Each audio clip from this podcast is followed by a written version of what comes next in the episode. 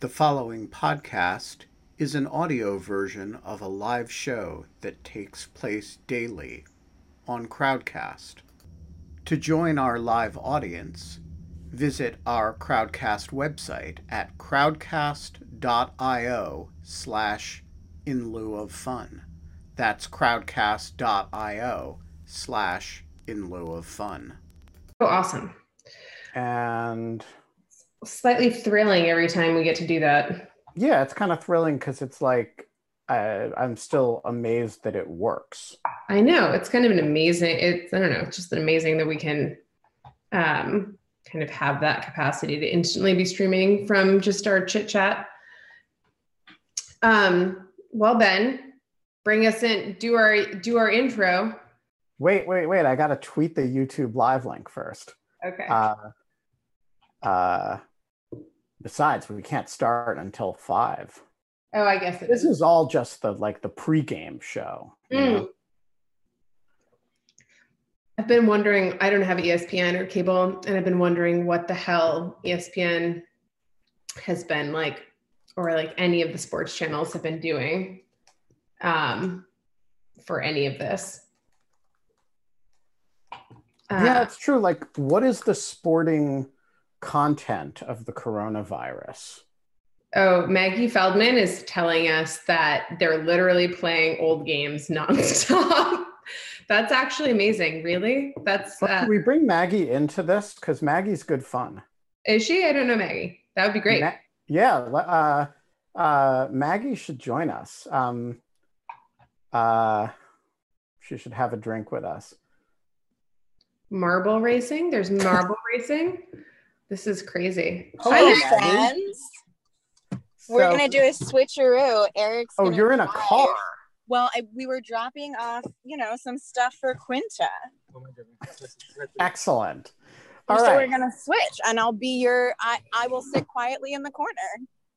This All is right. pretty great. Uh, so, for those of you who don't know Maggie Feldman Piltch, Maggie is uh, the uh, uh, entrepreneurial spirit behind the NatSec Girls Squad, which is a network of uh, mostly, but not exclusively, younger women in national security who uh, put on all sorts of events, uh, get each other, uh, help each other with job stuff, uh, and generally increase uh, diversity um, in the national security space by being awesome. Um, and I am very proud to be on Maggie's board. Uh, and um, uh, wh- what am I not saying about you? Also, Maggie sings. Uh, she's a, a lyric soprano, and we sometimes work out together. Is that a fair introduction? I feel like that's the best introduction anyone's ever given me. And I wish you had like had we known each other at the time of me becoming a bat mitzvah, that would have been like my right, because that, that was like the kind of speech you give at somebody's bat mitzvah. yeah, it was great. It's anyway. Uh, please back me up on this, Maggie, that we in no way pre-caucused any of this, and Oh no, none at all. Truly, like I, like I didn't know you were gonna be logged in, and you didn't know I was gonna drag you into the conversation, right? No, we we we located some spare rolls of toilet paper, um, and so I'm not allowed outside of the car, um, but I can be in the car. Such are So- Oh, the, the these are the small victories of post-apocalyptic life. It is. And so like we have the dog who, you know, I don't know if you can see her or not. Um, and I just logged in because I was like, oh, it's almost five. I should see what they're doing today. So here we are. Excellent. Well, welcome. Thanks, Uh. I guess I guess now that we've drifted into five o'clock, we should we should introduce. Uh, we don't have fun anymore because we're all cooped up at home. We're not we're not allowed to be social. When we they say social distancing, they mean anti-social distancing. Uh, everything sucks in life, but in lieu of fun, we can have uh, a, a Zoom meeting with Kate Klonick and whoever uh, we drag into the conversation and we can always have scotch. So, welcome all to In Yeah. Lieu of Fun, to those who are joining us live on Zoom, and to those who are joining us live on YouTube. Uh, as we started yesterday, uh, if you have a question and or a comment or you want to get in on the conversation, use that Q&A function. We, I was using the raise your hand function, except that some people uh, have apparently been Zoom bombing um, and they raise their hands and then when you call on them, they scream racist stuff. And, uh, and so uh, we have to do a little bit of screening just to, put somebody tried to Zoom bomb yesterday's, which, you know, we had a high school student on, that's super uncool. So uh, uh, somebody uh, wrote in on the chat with a whole lot of uh, racial epithets. And so uh, we're not going to just pull people in off the chat. I'm actually not even going to look at the chat uh, except to communicate with Kate. But if you want to get in on the conversation, just use that Q&A button and we can, um, and we can bring you in. Um, and uh, you know you can talk to Maggie about her toilet paper and about uh, uh, NatSec Girl Squad, and you can uh, talk to and her awesome sweatshirt. God, oh, yeah. yeah. What is your sweatshirt? You. Oh, my sweatshirt. It says. If you are neutral in situations of injustice, you have chosen the side of the oppressor. Yeah. So clearly, so I, I'm not in my work clothes. So I have a question about that. Yeah. Is that a general argument against pacifism? Yes. Interesting. I okay. I mean, I, I, mean, I actually think it is at some level, but yeah, I mean, I, you know, there's this, there's this sad yet to me funny story about me in which someone was like, Hey, take this fake online quiz I made for you about places where um, we should have like some sort of US backed intervention and, and see who's more of a hawk, you or John McCain. And it was me. Um, so, yeah. Excellent. Neocon radical Maggie Feldman Piltch here. That's kind of amazing. All right, Kate, how are you doing today? I'm good. I just like I don't know. I like am I spent the whole first part of the day sleeping and then not looking at my screen once I woke up and gardening. 30 minutes, 45 minutes of chatting before before this. So I want to raise with you the question that you and and Maggie jump in here. I want to raise the question that we were talking about with Danielle uh, before our tech disaster the other day, which is do we have to redefine like negativity about screen time now.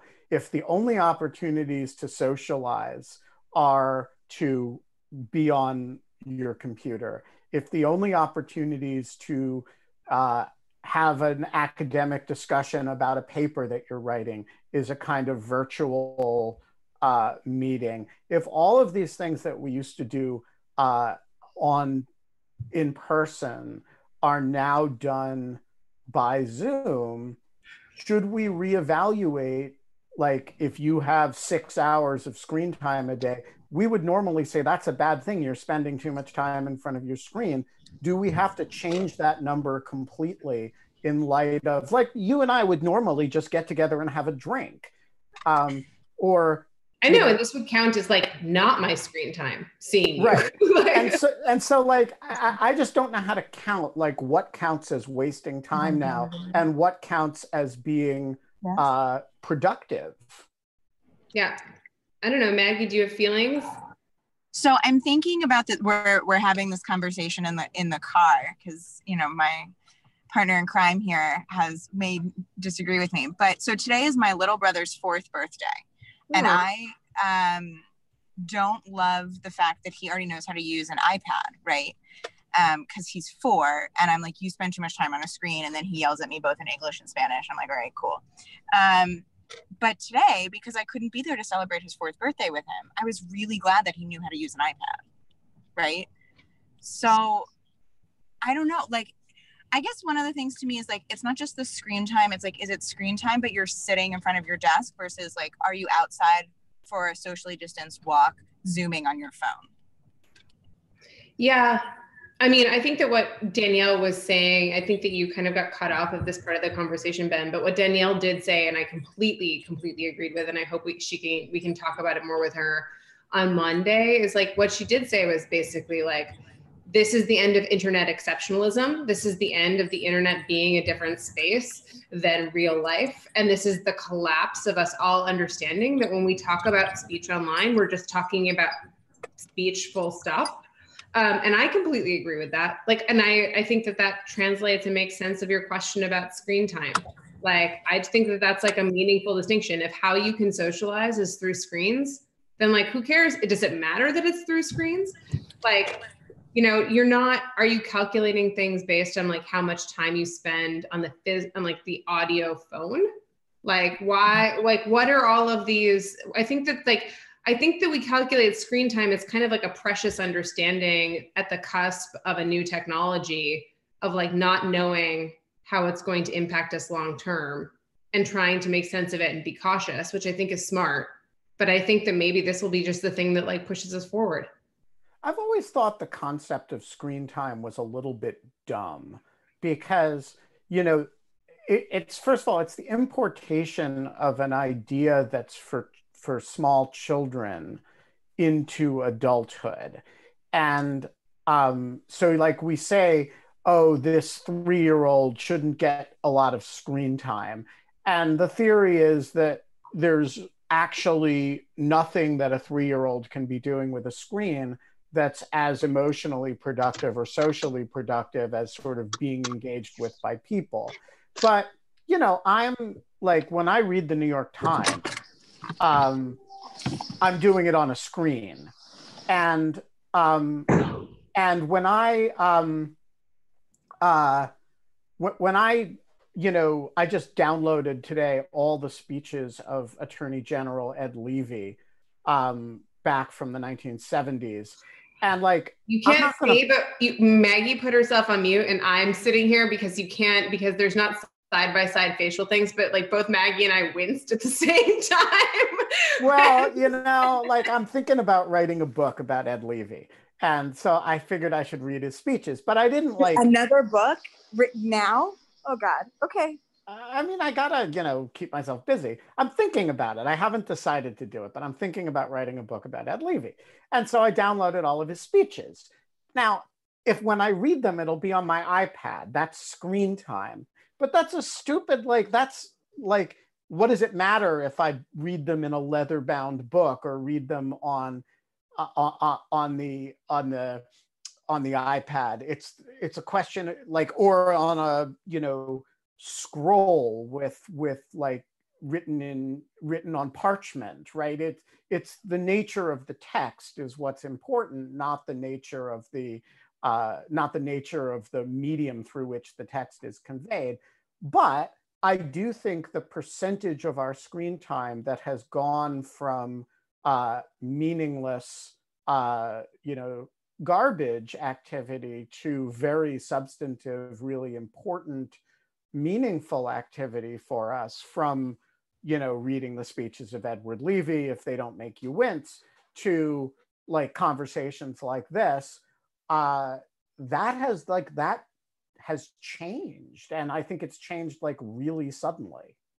Yeah i think that there's um andrew one of our andrew um on the q&a says apple needs to shut down screen time temp screen time reporting temporarily um, I kind of like agree with that. like I always yes, thought it was right. I mean, I think that like what the what screen time reporting was a proxy for was like the time that you was like filler time um, of like filler time, wasting time on Twitter, and Twitter not being an essential news function or social function, um, and instead being like you were supposed to be writing a paper or responding to emails meaningfully or teaching class, and like Twitter now is basically the equivalent of like walking down the hall to go get coffee and meeting or seeing your colleagues. And it's also the equivalent of like a meaningful coffee chat. And it's also the equivalent of picking up the New York Times and seeing what what you want to read.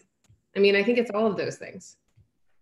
So Maggie, you are uh, glitching out a little bit. oh, we, I won't. I I will be less glitchy very soon. Sorry. Okay, um, but I'm going to put you on mute so that you don't. Uh, uh, so just like wave at me if you want me to, if you want to speak. Okay. Um, all right. So we have a pretty cool question here from uh, J.D. Quinnechet. And I am going to promote J.D. Quinnechet to panelists so that he, she, or it uh, can ask uh, the question of their choice. Um, uh, JD, can you uh, uh, turn on your camera so we can see and hear you? I have to remove the black tape. Hello. I don't know if you can hear me because I have Windows 10. We can you hear me? you just fine. Yeah, you're coming through loud and clear. Hello. Hi, how are you? Good. I didn't expect to be here. Hey, Okay. welcome. Thank you. Thank you. So my question is this. I'm not a real, truly organized person. I'm a writer, for what that's worth. But the craziest thing for me has been not being able to plan. I can't plan a week ahead. I can't plan a month ahead. So uh, my question is, what is the most jarring transition? You all have different lives from me. I have a 22 year old who's in college and I've always been a single mom. I just finished my last 20, just turned 18 on March the 6th. So my uh, purview, is, purview is a bit different from you all's, but what has been the most jarring thing, the biggest transition? What are you really weirded out by? It's a great question. Kate, why don't, uh, do you have thoughts on that? Oh yeah. I mean, like I think that the biggest thing is just that I can't, I think it's just the sheer amount of time that I'm spending online and on in front of my screen. Um, and I would think that it's like it's also just the undercurrent of everything being stressful. Um, what like of like all of the pandemic happening and then like any type of normal stressful activity that happens in my life on top of that. So like it has just been for me i have felt like i think i've told you this privately like the, for the past 14 days it has just been a full on um, press of of just answering things professionally teaching um, managing like my like you know my family and all of these other things. And now it's kind of just like finally starting to settle out. But um i don't know like I think that I am. I probably saw the right. My partner and I probably saw the writing on the wall for this about a week sooner than most other people were taking it seriously, and we left New York like about a like probably like re- we re- left really early, and I think that it's it's made it so that like the question of how much this is freaking me out has is like a different question because I feel like a little bit like we've entered a new normal already what do you what do you think, Ben? So let let's uh, uh, Maggie. What before before I answer that question because I'm actually still processing it a little bit. What, Yeah. Your uh, what are your thoughts on it? What's been the most jarring change for you? So I think the most jarring change has been, in some ways, my life has not changed that much, but um, Because you kind of voice work at home anyway. Right. Like i have an office that i use kind of right but like eh. and i the medium in which i communicate with members and clients and stuff like that has changed right because it's so much more online and it's a community of people that like don't internet well. Um but i would say that my voice lessons and all of those rehearsals are still continuing but they're on zoom. And it's really weird and what music has been for me my whole life, right? Like this outlet that's totally different than the rest of my life, where I have a place to physically go, right? You go to the studio, you get on stage, whatever it is. It's now happening in my house, which is the same place that I live and work. And so it feels completely different. Um, and in a way that I was not prepared for if that makes sense. It, it's like a weird thing that's like s- such a luxury um and like not a regular everyday life, but it's a thing that's changed the most to me and is weirdest. I think Yeah, that makes so- total sense. That makes Total total, sense. sense. to me. Yeah. So to me, uh, I think the most jarring thing is uh, so at one level, it's pretty easy to take Lawfare virtual, where we're we're all pretty mobile. the tech is entirely web based anyway. There are some podcast recording issues that are a little tricky to do all remotely, but it's very doable. And there's very little that we need to do that we can't just spend money to get done. Um, so at one level, it's really easy to take virtual. At another level, it's super hard to take virtual because one thing Lawfare is, among other things, is a social circle.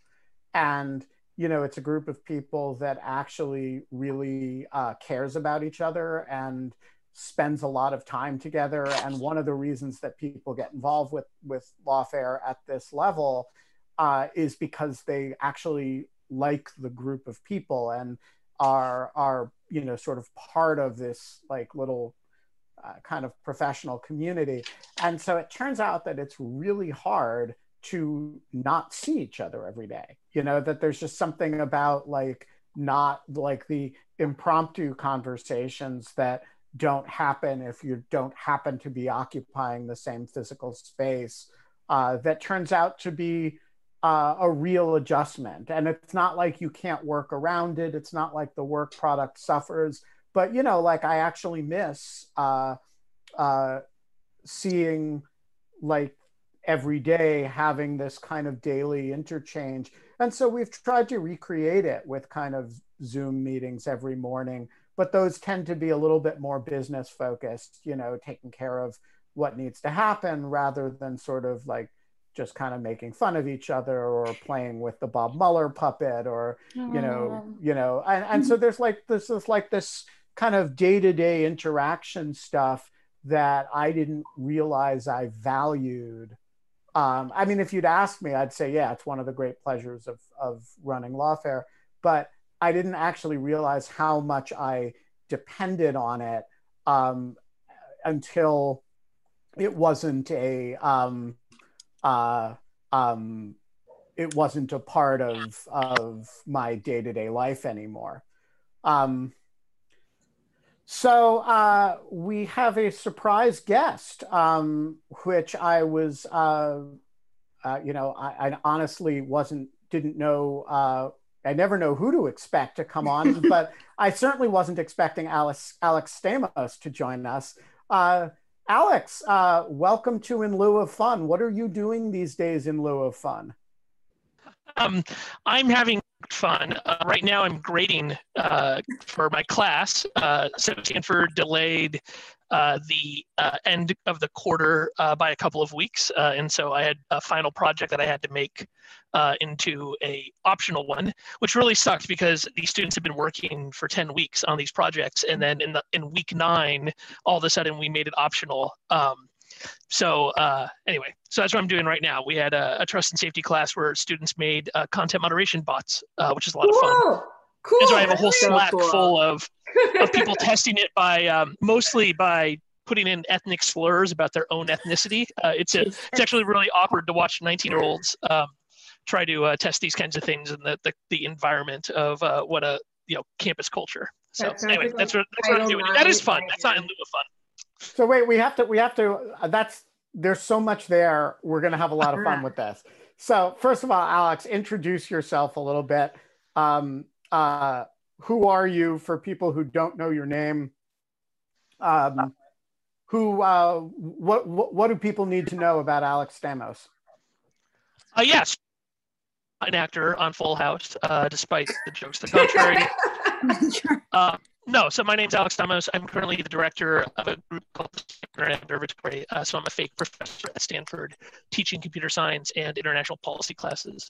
Uh, and we're doing a lot of research on disinformation. Uh, my previous job, I was the chief security officer of Facebook. Uh, so spent lots of time. Uh, I am footnoted in the Mueller report. Do, do you have a footnote, Ben? Are you in there?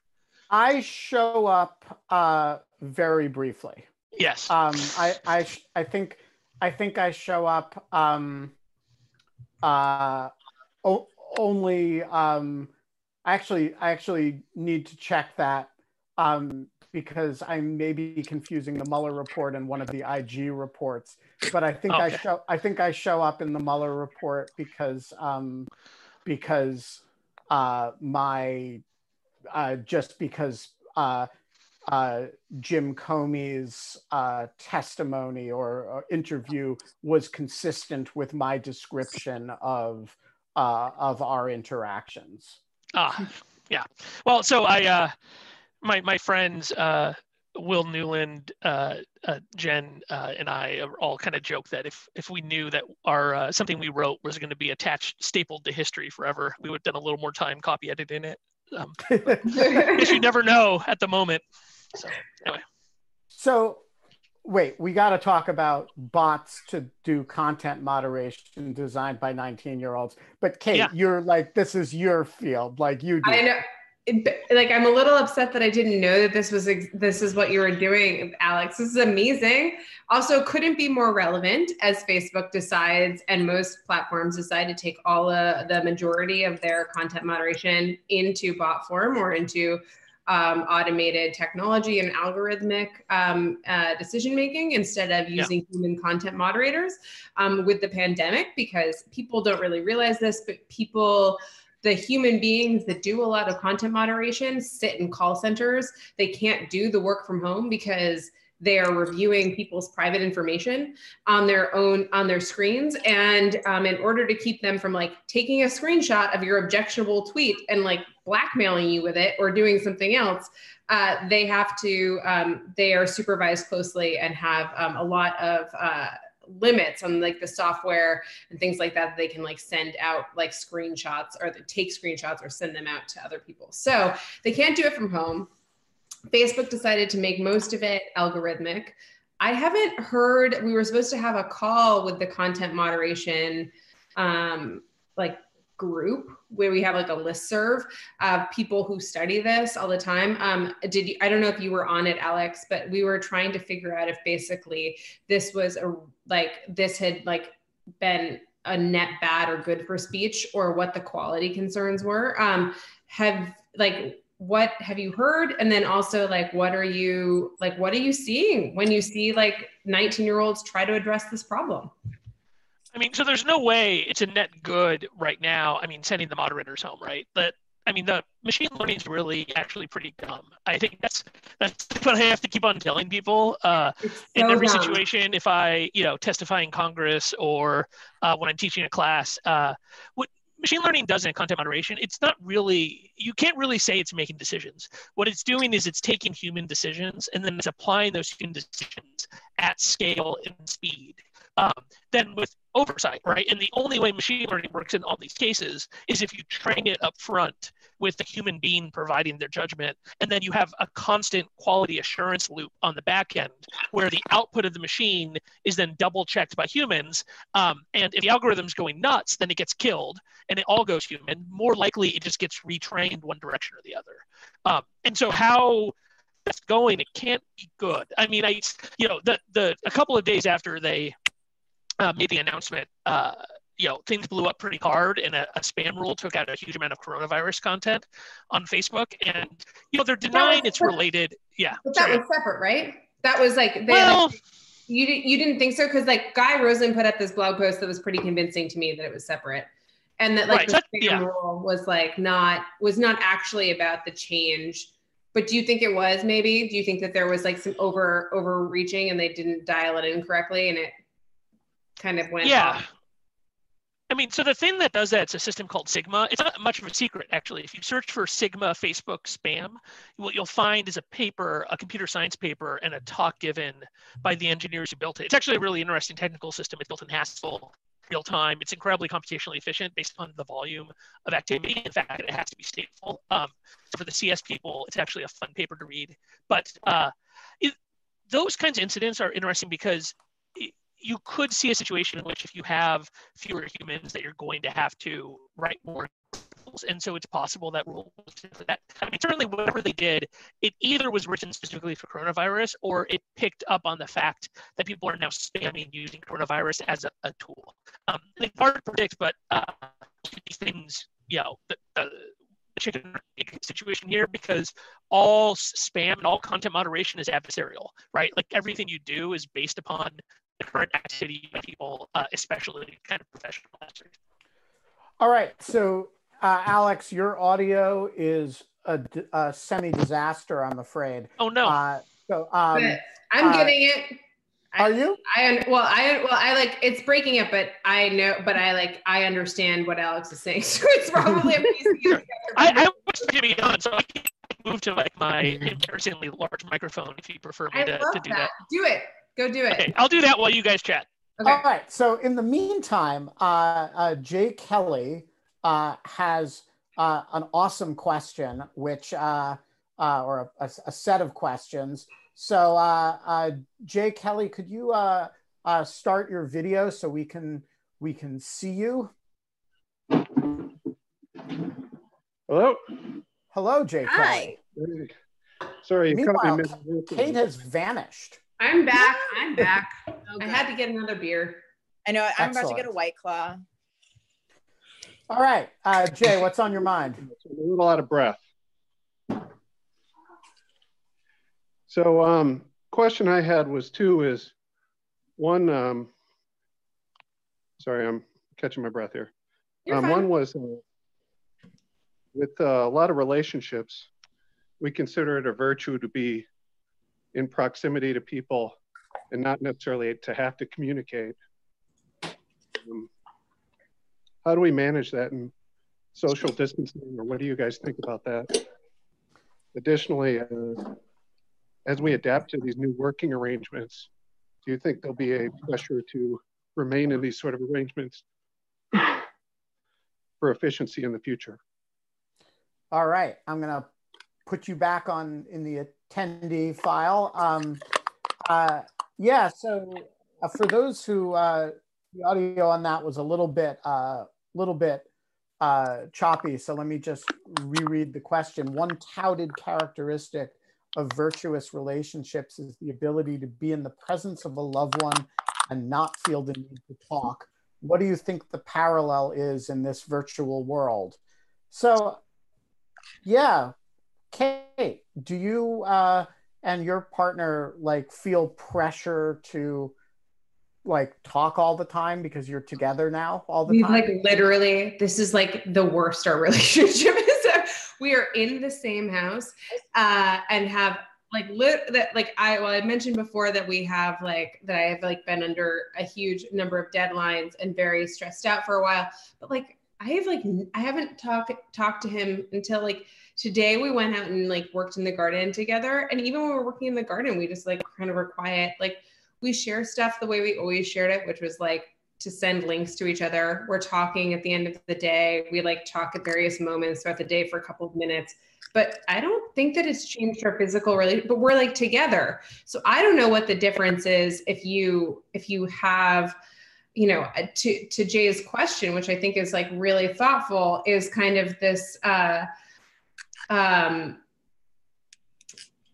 be in the presence of a loved one. I guess I I guess I'm like a virtuous relationship in this sense. Then I guess according to but, Jay. but you but you sound anxious about it Oh no, I actually just feel like I was just I hadn't thought about it as virtuous. I was kind of like feeling like I haven't done anything to maintain my relationship and like I've taken it for granted for 2 weeks. Like I've just been like, "Hey John, like we have to like save the dog from dying. I have to finish this paper. You have to feed me because I forget to eat when I'm working really really hard on things." And so like those are like kind of that's I don't know. I'm kind of a jerk that way, but like, but we've been together for almost, you know, I think that this year is 13 years. And so it's just kind of like we just are on autopilot for like these. We're also, I will say, anytime there's an emergency, the two of us, we don't communicate. We just know what's going to happen. Like I grab this and he grabs this and I grab that. And like we just like know, like there have been a few instances like that. Like we do some pretty deep winter camping. It's like kind of similar. Like we just are good at like good at like emergency situations together. So yeah. Yeah. what about you are you uh do you feel pressure to talk when you're uh holed up with somebody over long periods of time I'm laughing one because like you know you and I know each other very well. Like I'm always talking. You also know Eric pretty well. He's never talking, right? Like he's been in He's the a quiet room, guy right? Like no, he can hear this whole thing. He's been here the whole time. he also brought me a snack, which was really nice. Um, and so kind of like similar dynamic with Kate, right? Like I'm really bad about remembering to eat. Um, so like I think we're killing it. We're like um, I, I think we also are are emergency prepared type humans. Um, you know, I and earlier today dropped Quinta off a whole pre-organized bag for emergency preparedness, and she's like, "Why do you have this?" I was like, "I can't explain it to you." like it's like, your prepper bagged, gene, right? It's like there's bagged water in there if you need it, and she's like, "Under "Underwear." I was like, "I don't know, you just might." Um, so like, but I think the second question, which I know we will get to, is super interesting to me, and I have many thoughts on. But I'm curious how like my relationship with my dog is changing. That's for sure.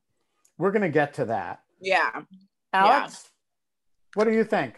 Do I sound okay now? On oh, oh my gosh, so much yeah, better. Okay. That's fancy. Um, so we have three kids at home. We have an eight-year-old, eleven-year-old, and an almost thirteen-year-old. So Kate they're gonna, amazing kids. They are so great. uh, they got to spend New Year's Eve with Kate uh, eating ice cream cool. in Brooklyn. It was a lot of fun. Um, uh, they are great kids. Uh, it is changing their relationships a lot to be going to school with one another. I mean, it's like some kind of old timey, you know, one room schoolhouse now to have all these kids learning at the same time. Uh, and then my wife teaches at the same school. So during the day, she has to be responsive to her students. Uh, and so it's just kind of a complete chaos in our house continuously right now um, during, during the workday. But uh, it's it's Not been I mean overall good. I mean we're we're spending so much time together. Yeah. But when you're sitting in a room with with all different members of your family.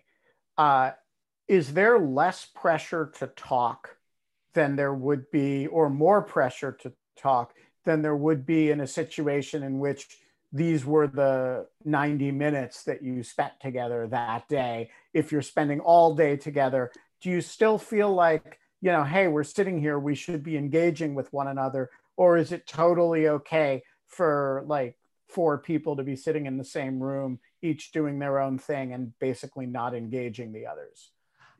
I think my wife and I feel some pressure to engage in the evening as adults and married people and not just co-parents because all day is just co-parenting, right? With the, the kids. Um, and so we do not have an interaction that is about being spouses uh, at all in, until they're in bed until 9 p.m.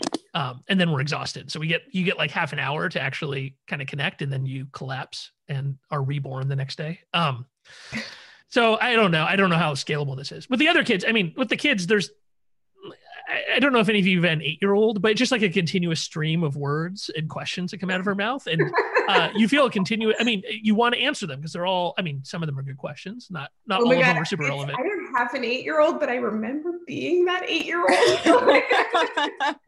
like really distinctly, I remember being that eight year old and my mom just being like, go away. right. But yeah. we really, you really don't want to do that. And this is pretty special. I mean, we're not going to have this time again, right? Like, of we hope of we're not going to have this time again. Let's just yeah. be very clear. we may have it in the fall.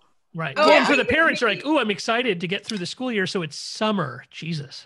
that's right. That's how it's working out. Oh, yeah. Brutal.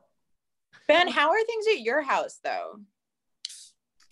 Um, especially the dogs. So, yeah, so like pretty fine. I mean, they're quiet. They're, uh, you know, Tammy and I are both doing a lot of work. We're being uh, um, uh, as productive as we can be. And I do think there is a uh, completely, I think the the, the premise of the question, at least in my case, is right. There's a completely different set of rules regarding when we have to interact than there normally is. Because, like, normally we get up in the morning and we have this period of time where we can interact before we go off and do our thing for the day. And then we come back and then we get to interact again. And so there's this normal expectation that if we're in the same room, we're going to be interacting with one another, uh, either in preparation for the day or just socially or uh, detoxing from the day, but it's some kind of interaction with each other. Now we're in the same room all the time. Uh, there's a, it's a decision not to be in the same, you know, very small uh, collection of spaces. And so there isn't the same expectation that if we're sitting there, we need to be paying attention to one another. And there's even a kind of like interesting, um, you know, uh, and we've never like figured out what the rules of it are, but like there's some like Ben exists and then Ben exists, but he has a cocoon around him and he doesn't really exist. He's just there in his cocoon. Uh, it's like there's like some kind of fake barrier. And Tammy has the same thing. And I know, love the cocoon. I love it. Yeah. yeah. So like sometimes you have two people sitting there in their respective cocoons doing their thing inside the, the You're being alone together. Yeah, exactly. Yes. And that's and that's, that's my favorite. Like normally a um a thing that uh we don't do a whole lot of, but we're definitely sort of doing a lot more of it in this context. It's a sign of an adult relationship when you can be alone together and you don't have to Yeah. fill the gap, right? Well, I mean, I feel was- incredibly. I mean, I always feel lucky to be married and to have an incredible spouse. But like right now is a specific. I can't imagine what it'd be like to be single right now. Um, Yeah, like that That's is exactly Jay's question, I think. Right? Right. Yeah. So Ben, you when we had lunch on Monday wi- and that everybody downloaded and watched us talk about cheese. Yeah, I just want to point out we did not have lunch in person. no, no, no, no, no. Virtual had- lunch. sorry. It was a virtual lunch. virtual lunch. Um, NatSec Girl Squad members are a diverse group, but many of them are quarantining, social distancing alone. Many of them are also still working. That's a different conversation. But so many of them are single, right? And this is, and there's this thing in DC now called DC is blind. Have you guys heard about this? No. Oh, I'm thrilled that I get to be the one to tell you this. So you guys have heard of Love is Blind, yes, on Netflix? I can't get those brain cells back. Uh, yeah. Okay, good. So Is it bad? Wait, is it um, bad? it's Oh, it's so bad, it's good. it's amazing. oh man, right? It's a it's a it's a dating show done by Netflix, but they don't see each other until they propose to one another. Till after they propose. Actual fuck. Really? yeah, oh yeah, it's ridiculous.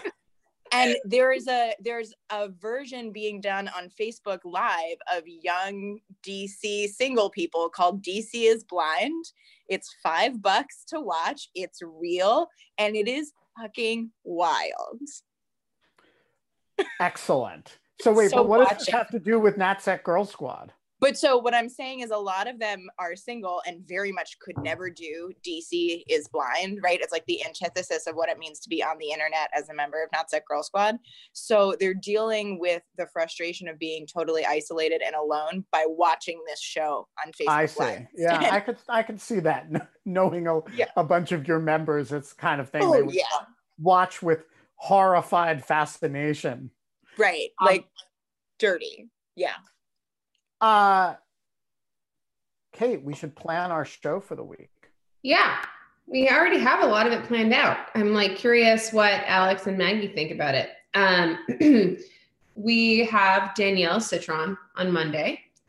Awesome. Um, she is going to be fantastic, and she's going to talk about kind of, I think, a lot of the stuff we talked about today, and just kind of also, I think that one of the things we're going to plumb into is how the internet and the social scape and the norms of the internet are going to change now that our lives collapse completely into the internet and there's not so much distance or um, refuge and anonymity um, or anything else uh, that there's just like you kind of live one life and you don't have one computer that you're working on at home and then one computer that you're working on at uh, at work to kind of make a physical demarcation and so um, she's going to talk about that on monday and then who do we have on tuesday ben Tuesday we have Orin Kerr. oh yeah Uh, and we have we have no idea what Orin Kerr is going to talk about, but um, he uh, he was our original idea for our first guest. But you know, we did that without consulting his schedule, and uh, you know, the arrogance of of thinking you can just invite somebody on Twitter, which is more than we did for either of you. We just yeah you know this kind is of dragged amazing dragged you out of the audience. Um, Yeah, all of a sudden my Zoom just said your camera's turning on. I like, yeah, Yeah, yeah. um, am, I, wearing something? that's my FSB sign. I, I just turn on your Right. Hello, my friend. It lets me invite you to a special webcast. Yes, yes, and I do very good Russian accent. Yes. Yes. Um, also, um, so um, and then Wednesday, I think we're gonna have my uncle on. Um, Wait, which uncle? my uncle is a the polar explorer uncle, Jon Turk, who um, lives out in the backwoods in Montana and um, does uh, ex- uh, he's end of the bell curve for the end of the bell curve people for kind of extreme outdoorsmanship. Um, and uh, we're going to talk to him about uh, the particular region of Montana that he lives in, that Kate does garlic farming in. And we're going to talk to him about sailing across the Pacific Ocean in a kayak, um, Wow. which there aren't that many people who are not uh, Aleuts who have ever tried to do. Um, so, what should we do with Thursday and Friday, Kate? I don't know. I kind of like I kind of like the idea. Alex, like I would love it if like I was thinking already that we should talk about what this is all going to mean for uh, higher education. Mm, Um, yeah. Because I was talking to I was talking to Jack Balkin today, as I told you, and Jack was talking about like what he was looking for, like what was what he has a bunch of predictions about this that he has been thinking about for some time, um, and now they're kind of uh, playing out in real time. And I would I'm just also um, I actually think that Stanford because they're on the um, they're what is it? It's called the quarter system, Alex. Yeah. It's starting next week. Full price. It, the entire quarter is going to be online only. Pass, Wow. not pass. Full price. And there's this big, you know, the students are asking for a refund. Of course, Stanford's paying us, paying the professors, right? Paying the lecturers. And so, uh, you know, the universities are caught in this vice between students who don't think like they're getting the value and the fact that costs have not gone, gone down. They've in fact probably gone up in most cases. Hey, Stanford's in a hiring freeze now too. That just happened on Friday, which is really unfortunate because the research Wow. we do on disinformation, like we're spinning up a China project. Uh, we have an op-ed coming out in China and coronavirus disinformation, and we have a whole project looking at that. And I can't hire folks for it. It's it's it's rough. It's going to be. I mean, the the universities are stuck in there's interesting things with all the funding organizations because you know we have funding to run a conference that we can't run now. Are we going to be able to get the flexibility to use that money for other things? Like the the knock-on effects for higher education you're right are very are very large Yeah, super large. And like to even like to put it even like like Jack has been talking, he's just kind of like, you know, is education in person going to become bespoke education? Are you going to like basically have this bifurcation and like kind of the elite institutions in which you pay for in-person education and other institutions you just we actually enter a new phase in which it is default all virtual. Um, and so like I don't know some of the and like the, the the economic impacts of that the the research impacts of that as like alex points out like i think that there are massive i just i don't know sorry i don't want to like take over our thursday show but i thought that that would be a great topic for thursday that'd be great I- it's interesting love- Stanford too because the CS students, a huge percentage of them already basically just because all of the CS classes are streamed, they just stay in their dorms and they watch them at like one and a half. I actually found that we had, actually it was seems right to me it wasn't cheating because it was an open note final, but a final I gave last quarter. One of the students is trying to find the answer by watching me lecture in two times speed. So I was watching myself like going back and forth using my Greek hands continuously at incredibly high speed on their, uh, you know, during their final. It was pretty awesome. But um, and so I actually did a bunch of stuff to make them. I did in class quizzes to be like, if you watch it, you can't get better than a C in this class if you don't come to class, basically, because I wanted them there. But now. You know, like if, if you're not allowed to do that, h- how do you build a structure that keeps students engaged? So Kate, figure out who uh, like who we should Yeah. have for that.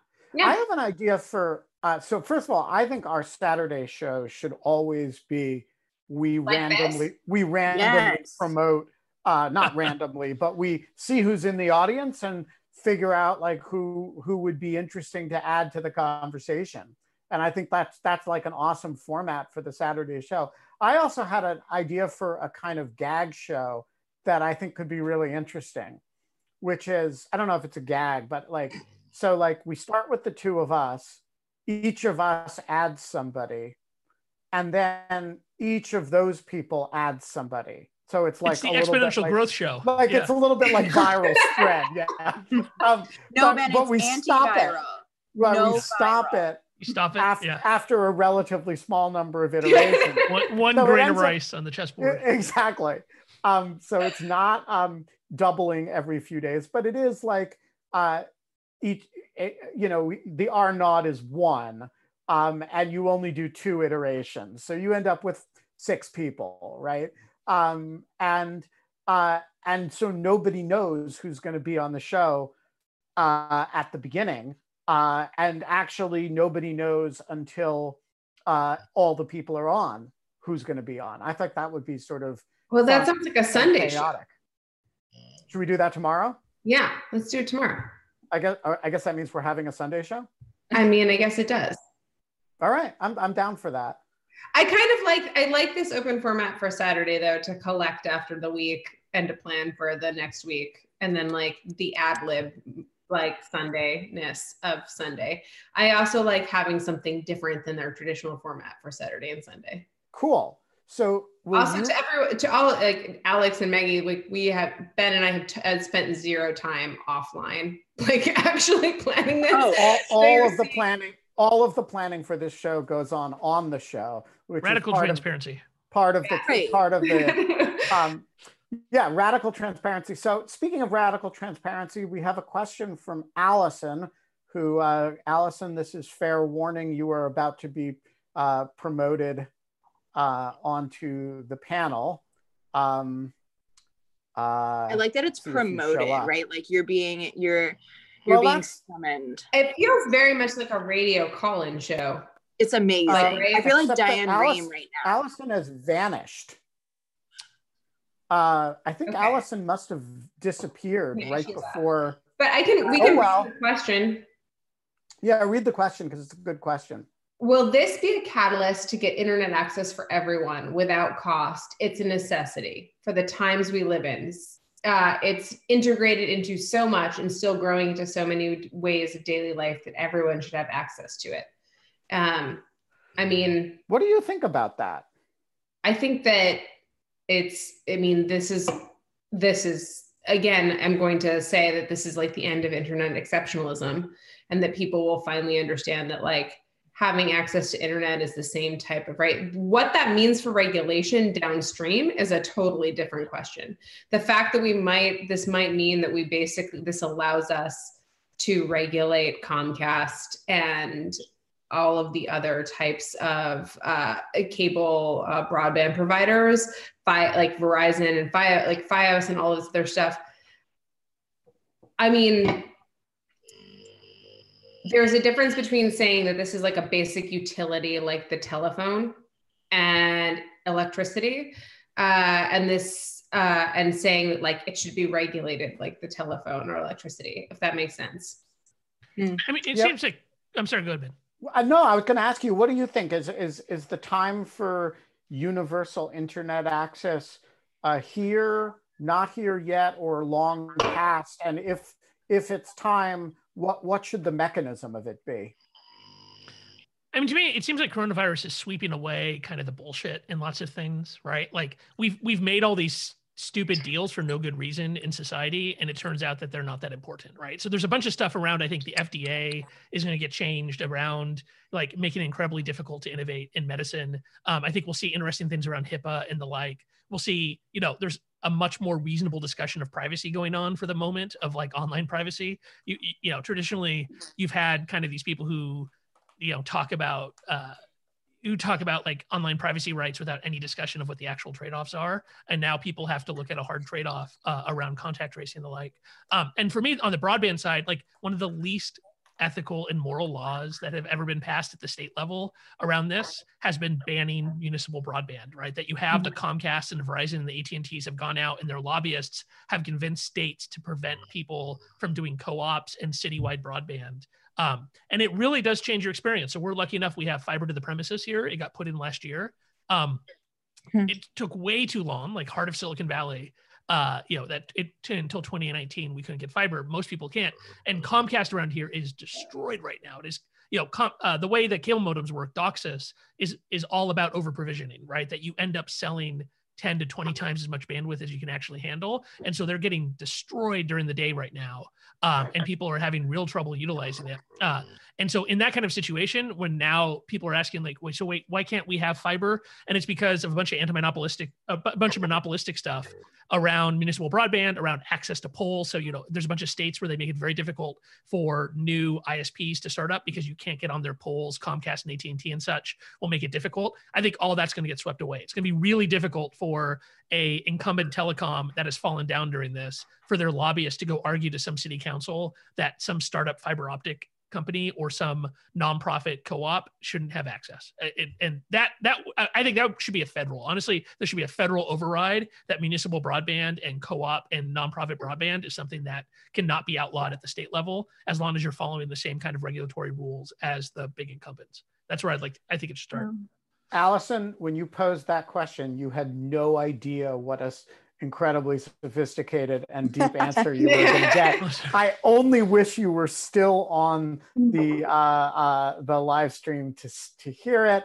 Um, but here's hoping you catch the end. If I if we see you on uh, tomorrow's show or Mondays, I will remind I'll mention it so that you go back and listen on YouTube.